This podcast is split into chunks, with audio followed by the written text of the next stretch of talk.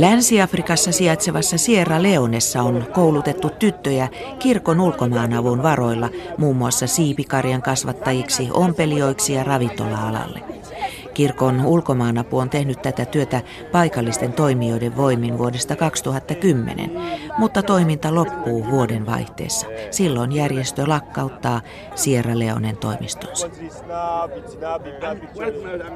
Toimittajamme Erja Tuomaala kävi kuuntelemassa nuorten toiveita maan pääkaupungissa Freetownissa sekä maaseudulla.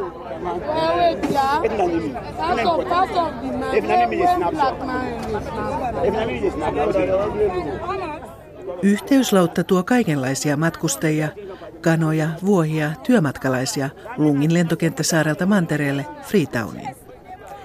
Sierra Leonen väestöstä 41 prosenttia on alle 15-vuotiaita ja sen näkee.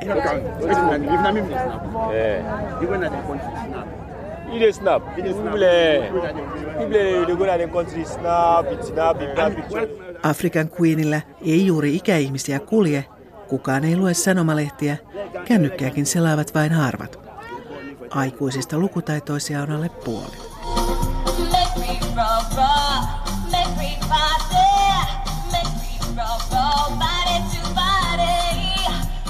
Elämä on tässä ja nyt. Nuorilla on toki myös unelmia huomisesta.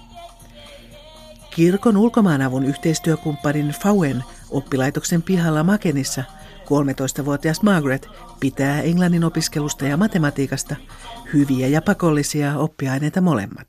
Languages. Lang- language? Yes, yes and mathematics. And, and mathematics? Yes, ma.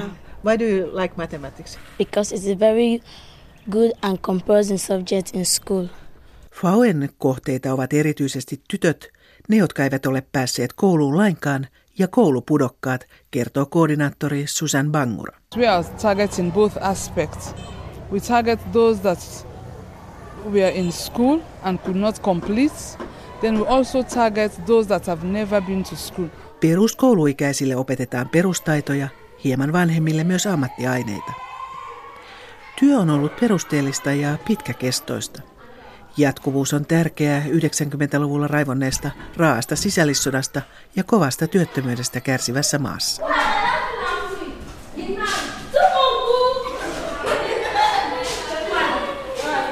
Ammattikoulukeskukseen on otettu 50-75 tyttöä vuodessa. Koulutusalat on valittu työvoimatarvetta silmällä pitäen. Kasvava kaivosteollisuus tarvitsee caterin henkilökuntaa, nuori väestö ruokaa ja vaatteita. Kanat tulevat toimeen vaatimattomallakin maatilkulla.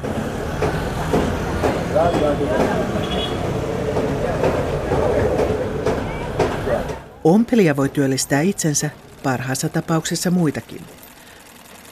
Fauen opiskelija, harjoittelija Masat Mariam painaa saumaa vilkkaassa risteyksessä sijaitsevassa ompelijossa. La Yeah, they do theory because man not drop out. Man can do better from the farm there. Oh, papa born seven. What they in a village. Still they continue for sure. Ensimmäinen oma pukukin on tehty. Siinä on vaaleanpunaisia kimalteita, sinistä, oranssia ja vihreää. 19-vuotias saa ompelutyöstä ammattitaitoa, lounaan ja taskurahaa. Tulevaisuudessa harjoittelija haluaa paitsi ommella, myös suunnitella tekemänsä asut. Paljeteen kirjailusta naisten puvusta omalla kankaalla saa noin 15 euroa, miesten paidasta kuutisen euroa. Fauen periaatteena on myös naisten nostaminen työmarkkinoille, sillä esimerkiksi ompelijat ovat Sierra Leonessa pääosin miehiä. Suuri unelma toteutuisi, jos Masat saisi oman ompelukoneen. Hän uskoo, että tuloista riittäisi rahaa myös perheelle ja sukulaisille.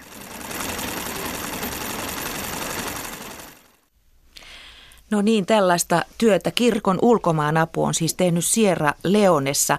Me jatkamme täällä studiossa keskustelua kehityspolitiikasta. Viime viikollahan me puhuimme nykyisen hallituksen kehityspolitiikasta yksityisten toimijoiden näkökulmasta ja nyt jatketaan sitten järjestöjen näkökulmasta. Täällä mukanani studiossa ovat kehitysrahoituksen asiantuntija Niina Mäki Kepasta, kirkon ulkomaanavun toiminnanjohtaja Jouni Hemberi sekä ulkomaankauppa- ja kehitysministeri Kai Mykkänen. Tervetuloa kaikille teille. Kiitos. Kiitos. Kiitos. Kirkon ulkomaanapu lakkauttaa toimintonsa Sierra Leonessa ensi vuoden alusta. Miksi Jouni Hemberi? No siinä on montakin syytä. Tietenkin niin kuin yksi syy on se, että rahoitus ei ole mikään helppo kysymys kehitysyhteistyössä tänä päivänä ja Eli oliko leikkaukset syynä? No ei pelkästään. Meillä on myöskin se, että noin me, kokonaisrahoituksesta meilläkin tulee 50 prosenttia niin kuin myös kansainvälisiltä rahoittajilta. Et siinä on, jos miettii tätä poislähtöä, niin siinä on kyllä suuri, suurin syy on se, että nämä molemmat rahoituslähteet ei, ei, ei toimi. Ja sitten ehkä vielä ihan toinen näkökulma, että tämä on yksi meidän pienimpiä ohjelmamaita ja, ja, ja kyllä meidänkin on niin ikävä kuin se onkin, kun puhutaan ihmisten auttamisesta, niin myös katsottava tehokkuutta ja, ja, ja kustannustehokkuutta erityisesti. Mutta jos ajatellaan asiaa paikallisten ihmisten näkökulmasta, niiden näkökulmasta, jotka ovat saaneet teiltä apua, niin mitä tämä merkitsee? No se merkitsee sitä, että, että kun me lähdemme, niin meidän pitää lähteä erittäin äh, hyvin valmistelusti pois maasta. Että meidän pitää niin kuin taata se, että meidän työ, joka me on käynnistetty, myös voi jatkua. Ja sen takia meillä on aika pitkä yleensä tämä meidän, meidän lähtö. Että nytkin me ollaan vuosi sitten tehty tämä päätös ja nyt ensi vuonna lähdetään pois sieltä. Mm. Jotta me voidaan sitten taata se, että se työ jatkuu jonkun toisen tekemänä. Ja näinkö käy? No tämä on meidän tavoite nyt, että tämä FAVE itse on kyvykäs tämä järjestö, jonka kanssa me mm. tehdään yhteistyötä. Me autetaan heitä rahoituksessa vielä tässä eteenpäin, mutta, mutta sitten niin lopun perin se tar- tarkoitus on, että he seisoo omilla jaloillaan. No ministeri Mykkänen, eikö tuo äsken kuultu, tuossa jutussa kuultu toiminta, niin eikö se ole juuri sellaista, mihin Suomen kehityspolitiikalla pyritään kaikkein köyhimpien tukemista? Kyllä hyvinkin ja vielä äh, naisten ja tyttöjen äh, oppimismahdollisuuksia ja äh, naisyrittäjyyttä aivan juuri näin. Kuten tässä Jouni viittasi, niin sinänsä meillä on kaikessa kehitysyhteistyössä periaatteet, jotta me saadaan mahdollisimman paljon hyvää aikaan sillä aina rajallisella panoksella, mikä meillä on siis ollut silloin, kun on ollut enemmän rahaa ja silloin, kun on vähemmän rahaa, aina se on rajallinen. Niin on tärkeää, että ne toimenpiteet on semmoisia, että niissä on myös aina se exit-vaihe on näkyvissä. Eli teemme sellaisen panoksen, joka saa jaloilleen jotain, joka alkaa pyöriä paikallisesti, niin kuin on tässä kirkolkomaavun tapauksessakin Sierra Leonossa ollut, ollut ajatus. Ja, ja tuntematta tätä tapausta tarkemmin, niin, niin tämä on niin se perusajatus, että sinänsä ikään kuin myönteinen tai tämmöinen irtautuminen tilanteessa niin, että paikalliset ovat saaneet voimaantumista niin, että he pystyvät pyörittämään itse, niin ei sinänsä ole ikään kuin välttämisen arvoinen asia, vaan pikemminkin se tilanne, johon pyritään. Jos vielä kysyn sinulta, Kai Mykkänen, Miten yleisesti ottaen arvotat tämän järjestöjen toiminnan? Mm. Eikö järjestöt yleensä toimi juuri kaikkein köyhimpien keskuudessa? No järjestöjen työssä erityisarvokasta on tietysti se, että siinä luonteenomaisesti saadaan vapaaehtoistyötä mukaan, jolloin, jolloin silloin panoksella voidaan saada monessa tapauksessa enemmän aikaan kuin pelkästään virkatyönä. Sillä on oma tärkeä roolinsa ja sen takia me olemme juuri valmistelemassa 200 miljoonaa euron uusia ohjelmatukipäätöksiä tärkeille kumppanijärjestöille, kuten kirkolkomaavulle ja kehitysyhteistyön palvelukeskus Kepalle. Ne on isoja rahoja, jotka uskomme kansalaisyhteiskunnan käytettäväksi. Tarkoittiko tuo sitä, että järjestöjen saama osuus kasvaa? Pysyy nykytasolla kokonaisuudessaan ja sitä käytetään tuloksellisuuden perusteella aiempaa enemmän, että ne ohjelmat, jotka meidän virkamiesten arvion perusteella evaluoinnin pohjalta pisteytettynä näyttävät olevan tuloksellisimpia, ne kasvavat ja sitten vastaavasti toiset ohjelmat pienenevät. Eli kuitenkin edelleen jatketaan näiden leikkauksien kanssa. Vuonna 2016 järjestöiltä leikattiin yli 40 prosenttia ja sillä tasolla pysytään nyt. Kyllä, seuraavina vuosina ohjelmatuen osalta pysytään tällä tasolla, mm. joo. No Niina Mäki, mitä muuta tämä leikkauspolitiikka sai aikaiseksi? Eli minkälaisia hankkeita on täytynyt lopettaa, kun nyt tuli tietysti tämä kirkon ulkomaanavun ja Sierra Leonen toiminta hyvin esille, mutta mitä muuta? No tavallaan niihin järjestöihin kohdistuvat leikkaukset, niin kuin mainitsit, yli 40 prosenttia ilman minkäänlaista siirtymäaikaa leikattiin, on toki johtanut siihen, että nämä on valintoja, joilla on vaikutuksia niiden kaikista köyhimpien ihmisten elämässä Pelkästään se järjestöihin kohdistunut leikkaus on arvioitu, että vaikuttaa yli miljoonan ihmisen elämään kehitysmaissa. Satoja järjestöhankkeita on jouduttu perumaan taikka ö, viivästyttämään. Ja me ollaan myös arvioitu, että reilu 300 työpaikkaa on hävinnyt kehitysjärjestösektorilta. Se on tarkoittanut sellaisten hankkeiden ö, alasajoa tai viivästyttämistä, niin kuin vaikka vammaiskumppanuuden ö, ammattikoulutushanke Tansaniassa, se, että solidaarisuus joutuu lähtemään Ukandasta tai vaikka, että Kepan kehitysyhteistyö, vapaaehtoismahdollisuuksia tarjonnut ETVO-ohjelma on kokonaan lakkautettu. Sitä ne konkreettiset vaikutukset on. No onko hallituksella tarkoitus näivettää kansalaisyhteiskuntaa? Hallituksella on tarkoitus saada Suomen velkaantuminen kuriin, että sen takia on 4 miljardia euroa säästöohjelma tällä hallituskaudella ja siitä todella reilu 300 miljoonaa euroa kohdistui kehitysyhteistyöhön. Siitä juontui myös järjestöjen leikkaukset. Tietenkin nämä on vaikeita valintoja ja, ja mä en ole yhtään vähättele lainkaan sitä vaikutusta, mikä tuolla kentällä on. Samalla tilanne on myös se, että me ollaan nyt noin 10 vuoden tas- takaisella tasolla meidän järjestöjen avustuksessa ja varsinaisessa kehitysavussa muutenkin sen ostovoiman osalta emme missään kivikaudella sinänsä olla. Tässä välissä varat nousivat reippaasti ja, ja siitä on tultu nyt toki alemmalle tasolle. Kuunnellaan tähän yksi puhelu, jonka tein alkuviikosta. Teija Laakso. Äh, hei, onko päätoimittaja Teija Laakso puhelimessa? Joo, kyllä. No hei, tässä on Jaana Kanninen Yleisradiosta. No hei. Nyt kiertää sellainen huhu, että ulkoministeriö aikoo siirtää tämän niin kutsutun viestintä- ja globaalikasvatustuen opetusministeriön hallintaan. Jos näin käy, niin mitä se merkitsee nettilehdelle, jonka päätoimittaja sinä olet, eli maailma.net-lehdelle? Joo, tosiaan tota, sellainen, sellainen tieto nyt on, että se olisi opetushallituksen hallinnoitavaksi menossa tämä viestintä- ja globaalikasvatustuki. Ja sen seurauksena järjestöt ei voisi enää itsenäisesti hakea tätä tukea ja sitten tällaisia viestintähankkeita, joita maailma.net tekee, niin niitä ei tuettaisi enää lainkaan. Ja jos me ei tätä tukea enää saada, niin meillä ei sen jälkeen olisi varaa enää edes yhteen kokopäiväiseen työntekijään ja, ja silloin niin kuin meidän toimintaa ei välttämättä kannata enää jatkaa. Et meillä ei kerta kaikkiaan ole sitten enää resursseja toimia. Toki nyt pohditaan vielä muita vaihtoehtoja viimeiseen asti, mutta tällä hetkellä tilanne on tämä. No minkälainen tämä eh, maailma.net on luonteeltaan? Mistä te kirjoitatte? No me kirjoitetaan kaikista globaaleista kehityskysymyksistä, kehitysmaista, kestävästä kehityksestä, ympäristöstä, ihmisoikeuksista, kansalaisyhteiskunnasta, osittain myös Suomea koskevista asioista, jos ne on ihmisoikeuskysymyksiä tai muita kestävään kehitykseen liittyviä kysymyksiä. Eli aiheista, joista ei hirveän paljon kirjoiteta ehkä tänä päivänä. No joo, niistä ei tällä hetkellä hirveästi Suomessa viestitä. Isoillakin medioilla on, on kovat ajat ja ulkomaan toimituksia on supistettu, joten tämmöistä viestintää kyllä tarvitaan. Varsinkin nyt, kun on pakolaiskysymystä, ilmastonmuutosta, humanitaarisia kriisejä, ihmiset kaipaa vastauksia tämmöisiin kysymyksiin. Kiitos. Hei hei. Hei. No niin. Niina Mäki, mitä muuta tämä globaali viestinnän ja kasvatuksen tuen siirtäminen opetushallituksen, sanoin tuossa erheellisesti opetusministeriön hallitukseen alaisuuteen, niin mitä se merkitsee, minkälaiset järjestöt kärsivät siitä? No tämä niin se osuu niihin pieniin ja keskisuuriin järjestöihin, joihin valitettavasti nämä edellisetkin leikkaukset kaikista kipeiten osu. Globaali kasvatustukea on valmiiksi leikattu 65 prosenttia ja nyt tavallaan se jättää erityisesti sellaiset järjestöt, jotka tekee viestintää kehityskysymyksistä, tarjoaa suomalaisille vapaaehtoistyömahdollisuuksia tai vaikkapa neuvoa yrityksiä yritysvastuutoiminnassa, niin aika tyhjän päälle. Ministeri Kai Mykkänen. No, tästähän meillä ei vielä mitään päätöksiä ole, että tässä on nyt konsultoitu järjestöjä näköjään myös puhelimitsekin, mikä on hyvä. Ja, ja myös ministeriöön ja tammikuussa äh, virkamiehet tekee sitten esityksen äh, ja sen pohjalta asian harkitsen. Ajatushan tässä on yksinkertaisesti se, että opetushallituksella on paremmat edellytykset arvioida oppilaitosten niin kuin aktivoimista, kun opetussuunnitelmien perusteissa on nyt myös globaali kasvatus. Mutta kuten sanottu, niin meillä on erittäin tärkeää ylläpitää myöskin järjestölähtöistä, järjestövetoista kehitysyhteistyöviestintää. Ja tämä on, on harkinnassa edelleen, että kannattaako muutosta tehdä vai, vai ei, mutta katsotaan tammikuussa, mihin tässä päädytään. Ihan mielellään edelleen myöskin uusia kommentteja asiasta otamme vastaan. Hyvä, mennään. Minkälainen et... säästöhän tämä ei sinänsä siis niin, ole. Siinä se ei on ole niin sama, siitä. sama ulkoministeriön raha, vaan opetushallitus silloin asiantuntemuksellaan sitä eteenpäin jakaisi.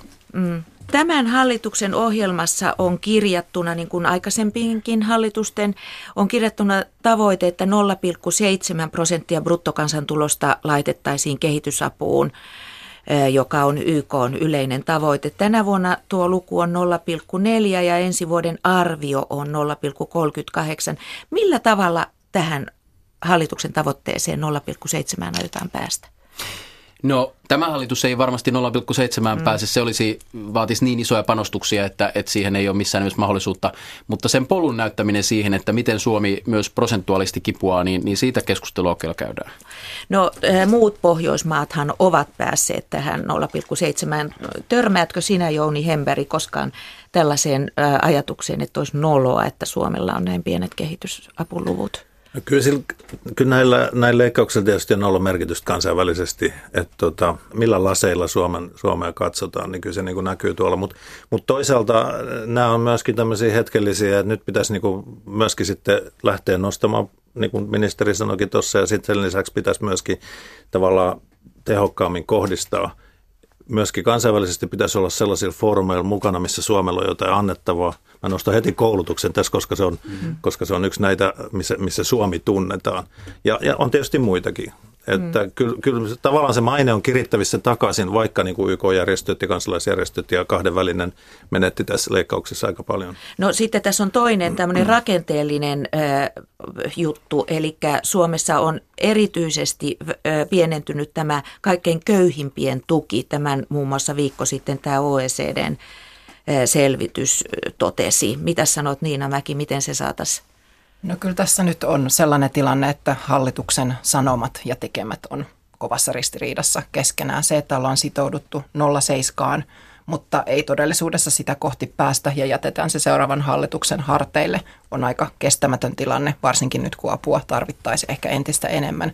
Me ollaan järjestökentällä oltu erityisen huolestuneita siitä, että nämä leikkaukset on kohdistunut kaikista köyhimpiin maihin ja meidän kaikista köyhimmille menevä apuosuus on laskenut alle kansainvälisten suositusten.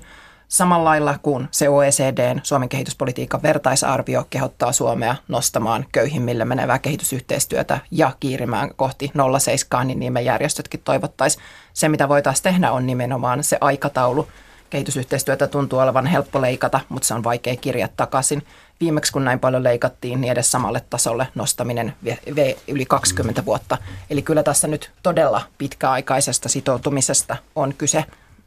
No joka tapauksessa lahjamuotoinen tuki vähenee ja tämmöinen investointimuotoinen kehitysyhteistyö lisääntyy. Esimerkiksi tämä uusi ilmastorahoitus on nimenomaan tämmöinen finanssirahoituksen muoto, eli, eli yksityiselle sektorille menee Suomen ilmastorahoituksesta suurempi ja suurempi osa. Sinä Kai Mykkänen ajoit vahvasti tätä 114 miljoonan finanssirahoitusta Maailmanpankin alaisen IFC-rahaston kautta ilmastotyöhön. Miksi tämmöinen muoto? No itse asiassa ilmastorahoituksessa erityisen hyvin tämä sijoitusmuotoinen raha toimii, koska on kysymys hankkeista, vaikka juuri olin Afrikan suurinta aurinkovoimahanketta viimeistelemässä Nigeriassa, jossa on myös suomalaisen Pärtsilän toimittama laitteisto, tai Keniassa on vähän aiemmin FinFundin rahoittama Afrikan suurin tuulipuisto valmistunut, niin nämä on semmoisia hankkeita, joilla on ikään kuin, niillä on laskelmat ja niillä on palauma sille tuotolle tietyllä takaisinmaksuajalla, mutta ongelmana on, että vaikkapa Nigerian tai Kenian on vaikea saada kansainvälisiä rahoittajia. Ja nyt tällä rahastolla me nimenomaan autetaan ja vähän vivutetaankin Maailmanpankkia menemään enemmän sinne köyhimpiin maihin, missä he on olleet hyvin vähän, ja enemmän sinne alkuvaiheen rahoitukseen. Ja juuri tämmöisiin ilmastohankkeisiin, jossa sillä voidaan saada helposti niin kuin monta kertaa Suomen päästöjen verran merkitystä, jos meillä yhtäkkiä Kenian puhtaan sähkötuotanto kasvaa viidenneksellä, tai Nigeriassa vaikkapa yhdellä hankkeella pari miljoonaa ihmistä saa puhtaan sähkön. Sähkön tuotanto kasvaa siellä joka tapauksessa moninkertaisesti kymmenessä vuodessa, ja se, että tehdäänkö se polttoöljyllä vai auringolla ja tuulella, niin on meidänkin kannalta ihan ratkaiseva kysymys. Niina Mäki. Kysyinkin tästä itse asiassa Maailmanpankin tilaisuudessa, mm. että millä tavalla aiotaan mennä niistä köyhimpiin maihin, koska nimenomaan tässä on se pelko, että käy niin, että tämä finanssimuotoinen rahoitus suuntautuu ilmastonmuutoksessa siihen hillintään, koska se on yrityksiä houkuttelevampaa. Eikä sopeutumiseen. Eikä sopeutumiseen, johon on vaikea saada mm. muuta kuin julkista rahaa. Sen takia tarvitaan niitä molempia, niin kuin Pariisissa ollaan niin kuin sitouduttu. Meille jäi epäselväksi, millä tavalla me saadaan niihin kaikista köyhimpiin maihin nyt tällä Suomen sijoituksella aikaiseksi tätä Maailmanpankin pankin niin kuin rahaakin menemään. Meidän pelko on siitä, että siinä, että tavallaan niin kuin nyt on tärkeää tarttua siihen sopeutumiseen, koska se rahoitustarve on aivan valtava ja se tulee koko ajan kalliimmaksi. Eli arvioidaan muun muassa, että 2030 mennessä tarvitaan vähintään kehitysyhteistyön verran uutta ja lisäistä rahaa. Nyt kun Suomi ottaa nämä ilmastorahoituksen kehitysyhteistyöstä, niin silloinhan käytännössä mitään uutta ja lisäistä ei tapahdu ja kehitysyhteistyön leikkauksetkin osuu näihin ilmastorahoihin, mikä näkyy siinä, että Suomen ilmastorahoitus on notkahtanut viime vuonna yli 60 prosenttia alemmalle tasolle. Niin paitsi että sijoitusmuotoisella otetaan siis uutta riskiä sellaisella riskirahoituksella, jota ei aikaisemmin ollut, joka ei ole, ei ole kehitysrahoituksesta, vaan on lisäistä. Ja itse asiassa sen avulla meillä 2019 varsin todennäköisesti nousee meidän ilmastorahoitus uuteen koko historiansa huippuun. Et, et näin. Mutta, mihin, mihin vuoden 2018 finanssisijoitusrahat suunnataan? Onko tiedossa just? Jaa, niin tämä ensi vuoden niin. 130. No sitä me emme vielä ole päätöstä tehneet, että harkitsemme parhaita välineitä senkin osalta. Selvä. Voihan olla, että se menee kirkon ulkomaan avulle, kun tekin olette lähteneet tähän, tähän tuota finanssirahoitukseen, eli on aivan uusi kehitysrahasto kirkon ulkomaan avun Investment Oy. Jouni Hemberg, miksi tälle tielle? No se on meille aika looginen. Ensinnäkin mä näen, ja meidän järjestö näkee, että nämä eri instrumentit toimii ihan hyvin toisiaan täydentävästi ja yhteen. Et tosi tärkeää on tietysti mihin se suunnataan ja miten sitä käytetään sitä rahaa. Oli se sitten kehitysyhteistyörahoja, perinteisiä tai sitten näitä uusia investointeja. Kuka näistä rahoista nyt hyötyy? Teillä on 16 miljoonaa ensi alkuun tämän investointi. No itse asiassa se on, se on paljon enemmän. Siis me ollaan pidemmällä aikavälillä, niin meillä on tarkoitus, että meillä on useampia investoijia. Ja, ja tota noin, Kuka niistä hyötyy? No niistä hyötyy äh, nuoret ja naiset – me myöskin ympäristö on, ja ilmasto on erittäin tärkeä kriteeri myös meillä, mutta me myös katsotaan, että tämä on sellainen alue, missä kukaan muu ei välttämättä toimi. Että nämä rahoittajat, jotka toimii t- tällä hetkellä niin kuin lainottaa yritystoimintaa kehitysmaissa, niin ne on usein niin kuin, menee se, niin, kuin niin ylös, että, että näillä yhteisöillä ja pienyrittäjillä ei ole, niin kuin, ne ei pääse kiinni siihen. Siellä on ehkä semmoinen pieni yritys, missä on pari-kolme ihmistä, ehkä 20 ihmistä työssä, joka olisi potentiaalinen. Se tarvii niin kuin tukea, se tarvii niin kuin tämmöistä taloudellista osaamista, verotusosaamista, se tarvii lainarahaa.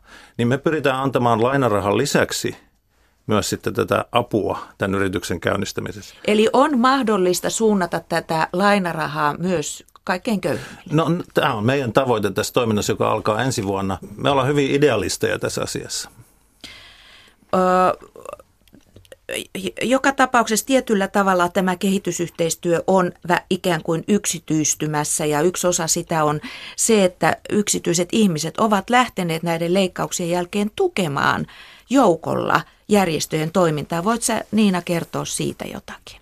Joo, me ollaan itse asiassa huomattu se, että suomalaiset on aina halunneet auttaa, nyt suomalaiset haluaa auttaa entistä enemmän. Meidän tota, niin, niin, tekemän, viime vuonna tekemän tutkimuksen mukaan järjestöt on pystynyt saamaan noin 110 miljoonaa joka, niin, ää, yksityistä rahaa. Eli, ää, eli käytännössä se on aika hyvä investointi siinä mielessä, että se on pari kertaa saman verran, mitä siitä valtion rahaa meni. Sen lisäksi yli 500 tai noin 500 tuntia vapaaehtoistyötä.